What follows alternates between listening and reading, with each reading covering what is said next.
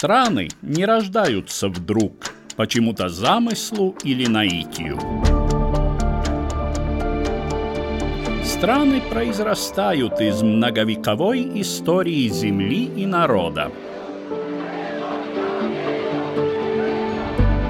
История Латвии в кратком изложении Эдуарда Лининша, передаче «Биография страны». Американскому политологу Марку Бейсингеру принадлежит понятие уплотнения истории – Короткого во временном отношении периода, когда за считанные месяцы общественное сознание адаптируется к идеям, мнениям и социальным нормам, для адаптации которым в других условиях требуются порой поколения – Одним из примеров такого уплотнения истории ученый считает и события в России после февральской революции 1917 года. Для Латвии, как и для других так называемых национальных окраин бывшей Российской империи, это был период стремительного созревания идеи национальной государственности. Конечно, не на пустом месте – об этом историк, профессор факультета истории и философии Латвийского университета Айварс Странга. Фрагмент из доклада, прочитанного на научной конференции, посвященной столетию первого съезда Латышского временного национального совета в Валке в ноябре 1917 года. Doma par savu valsti kaut tikai autonomijas formā latviešu vidū bija radusies ļoti vēlu. Идея собственной страны, пусть даже только в форме автономии, возникла у латышей очень поздно. Даже в 1905 году требование автономии не было главным лозунгом революции, хотя самая важная и крупная политическая партия того времени, Латышская социал-демократическая рабочая партия, в июне 1905 года на своем втором съезде и высказалась за широкое политическое и экономическое самоуправление в демократической России.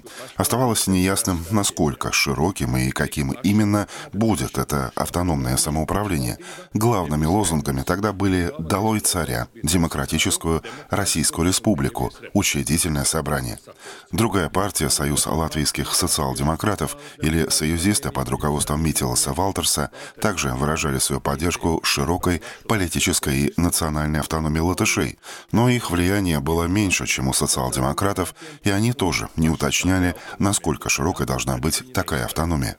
Как мы уже отметили в нашей передаче 3 июня, именно Миттелис Валтерс был первым, кто уже в 1903 году в публичном пространстве высказал идею о суверенной Латвии вне Российской империи. Однако на тот момент, как видим, она осталась лишь отдельным тезисом без широкого развития даже в среде представляемой тогда Валтерсом немногочисленной левой партии, продолжает профессор profesor Aivars Stranga. Taču tieši sociāldemokrātu emigrantu vidū 15. gadā Šveicē nāca jau konkrēts, detalizēts Latvijas politiskās autonomijas projekts, Однако именно среди социал-демократических эмигрантов Швейцарии в 1915 году появился конкретный и детальный проект политической автономии Латвии. Его разработал социал-демократ Феликс Циеленс. Циеленс разработал проект автономии Латвии в составе демократической России. До этого ни один латышский политик или идеолог не создавал такого широкого и подробного проекта политической автономии. Это была почти конституция Конституции автономной Латвии в составе демократической России, которая также предусматривала присоединение Латгалы Курзамы и Видзамы и выборы местного парламента Латвийского Сейма на два года. Проект даже предусматривал собственные войска, которые именовались народной милицией, причем, цитирую, командующий генерал милиции будет избираться местным Сеймом. Это была бы еще не полная независимость от России, но очень широкая политическая автономия. С другой стороны, в апреле 1000 1916 года Райнис уже ясно высказался за федеративную Россию. Это было крайне важным требованием политической автономии Латвии со своим правительством и парламентом в составе Российской Федеративной Республики. Насколько широко в Латвии были известны проекты Циеленса и Райниса, трудно определить.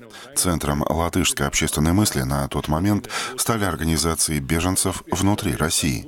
5 сентября 1915 года в Москве начала выходить новая газета «Дзимтенес Атбалс» — «Отголосок Родины», сыгравшая очень заметную роль в развитии мысли независимости.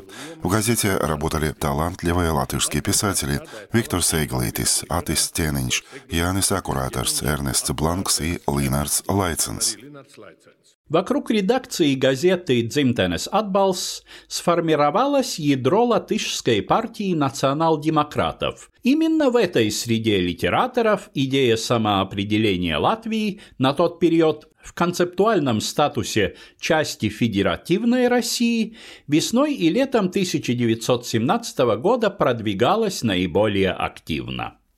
Однако политически главной движущей силой этой идеи было суждено стать другой партией – Латышскому крестьянскому союзу, основанному в Валке в мае 1917 года по новому стилю. Миттелис Валтерс, только что вернувшийся из иммиграции в Швейцарии, стал главным идеологом новообразованной партии – Главным же организатором являлся 40-летний агроном и редактор сельскохозяйственного журнала из Валмеры Карлис Улманис.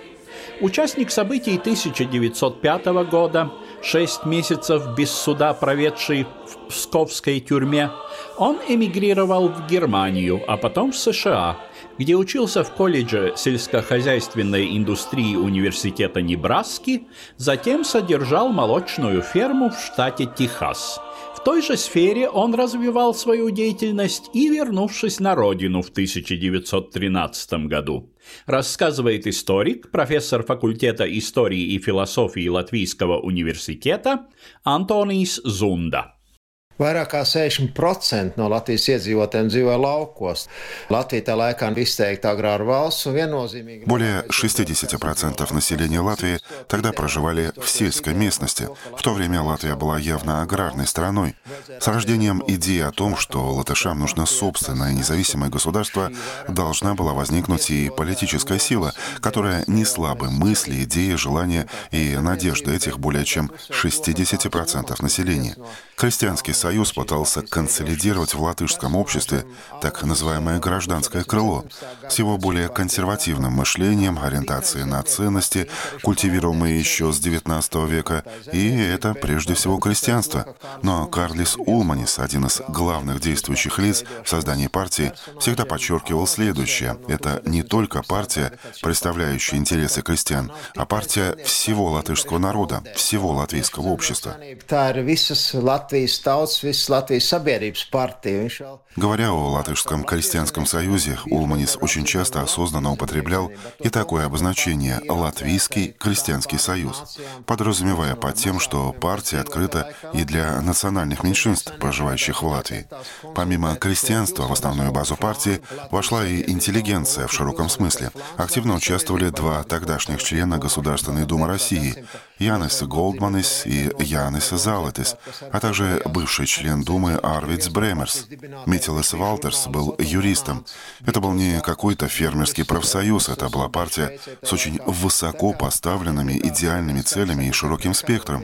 О том, что они попали в десятку, свидетельствует факт, что уже в августе 1917 года, через несколько месяцев после первого съезда партии, в нее вступили более 20 тысяч человек.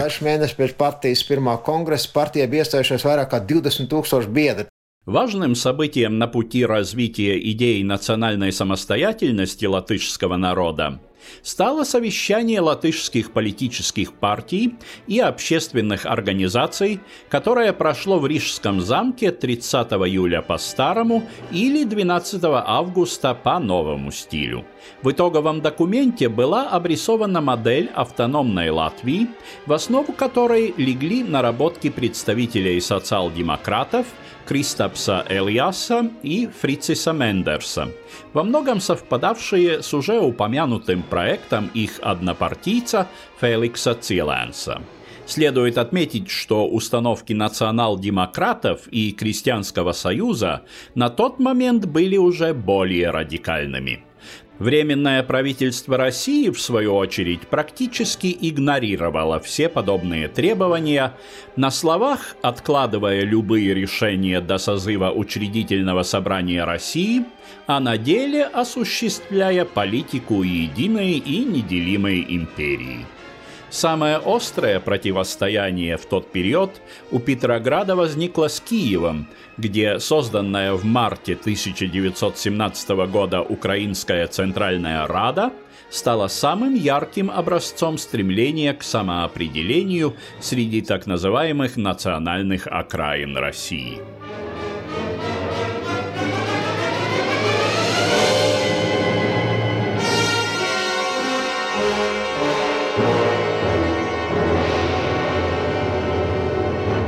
Конечно, ситуация Временного правительства была незавидной. Пытаясь сохранить верность союзническим обязательствам и продолжать войну, оно сталкивалось со все более негативным к этому отношением общества, которое оседлали радикальные политические силы – анархисты, левые эсеры и большевики – в 1912 году отколовшаяся от русских социал-демократов радикальная фракция, руководимая Владимиром Лениным. Их влияние становилось все заметнее и в латышской социал-демократии, которая в течение всего 1917 года, в отличие от русских коллег, все еще сохраняла внешнее единство – Наделенные большим опытом нелегальной деятельности и внутрипартийной борьбы, большевики находили точки наиболее эффективного приложения усилий. Так, четко оценив важность фактора «человека с ружьем», они развернули активную агитацию в действующей армии. И латышские стрелковые полки были здесь ярчайшим примером рассказывает историк, академик Латвийской академии наук Валдис Bērziņš. 1916. gadā sāka armijā iesaukt arī politiski nevisai uzticamos un pat neusticamos в 1916 году в армии стали призывать и политически неблагонадежных, тех, кого подозревали в сотрудничестве с партией большевиков, но четких доказательств не нашли. В запасном полку эти большевики даже создали свою организацию «Серые» по цвету солдатских шинелей. После рождественских боев, когда в стрелковые полки прибыло первое пополнение, они попали на фронт и начали говорить стрелкам, что, мол, нас сюда послали только на убой. И оказалось, что это чуть ли не единственная партия весенние месяца, занимавшаяся латышскими стрелками. В то время партии только организовывались, занимались вопросами местного самоуправления, выборами Вицемского комиссара и аграрным вопросом. Первое собрание стрелков состоялось в Валмере в марте 1917 года. Здесь стрелки и офицеры еще не разделяются и совместно решают, что Латвии нужна автономия. В апреле стрелки одними из первых подняли латышский красно-бело-красный флаг. Но на следующих съездах, особенно на первом съезде, когда был избран большой исполком Совета стрелков или Искола стрел, уже появились первые разногласия. Jau redzamas pirmās nesaskaņas, un, protams, lielnieki ir tie, kas cenšas atbīdīt virsniekus no strelniekiem. Конечно, большевики пытались оттолкнуть офицеров от стрелков. Какие еще условия способствовали росту влияния большевиков? Многие стрелки являлись выходцами из простонародных слоев. Среди них было много рабочих, батраков, безземельных сельских жителей, не имевших земельной собственности. То есть влиял социальный статус. Среди младших офицеров, унтер-офицеров было много бывших учителей, которые сами пострадали в революцию пятого года. Как известно, во время революции социал-демократы имели довольно большое влияние. В мае 1917 года, когда проходил второй съезд латвийских стрелков, стрелки в некоторых решающих пунктах революции голосовали именно за то, что предлагали большевики, то есть против продолжения империалистической войны, против буржуазного временного правительства России и за передачу власти Советам рабочих, солдатских и безземельных депутатов. Поддержка большевикам возрастала не только среди латышских стрелков, но и в обществе в целом, рассказывает историк, руководящий исследователь Латвийского национального архива Янис Шилинш. Lielnieki ļoti bezatbildīgi populistiski, ārkārtīgi solīja kara тулītai избегшен, без аннексиям, без контрибуциям. Большевики очень безответственно и крайне популистски обещали немедленное прекращение войны без аннексий и без контрибуций. Так означало бы, что Курзам и Земгала были бы возвращены без боевых действий и без кровопролития. Это был ответ, который хотело услышать латвийское общество. Вторым вопросом был земельный вопрос, который для того же латвийского общества являлся очень важным. В сельской местности продолжали существовать огромные поместья, и ни российское временное правительство, ни латышские буржуазные партии не обещали радикального решения аграрного вопроса.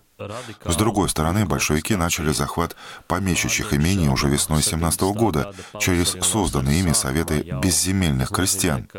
Крестьяне видели, что большевики готовы провести аграрную реформу крайне радикально и надеялись, что земля будет роздана им. Этого, конечно, не произошло, ибо сами большевики не хотели увеличивать число частных собственников на селе pozīcija un ļoti pēcsacīgā pozīcija no kara sākuma, ka viņi iestājas pret кару.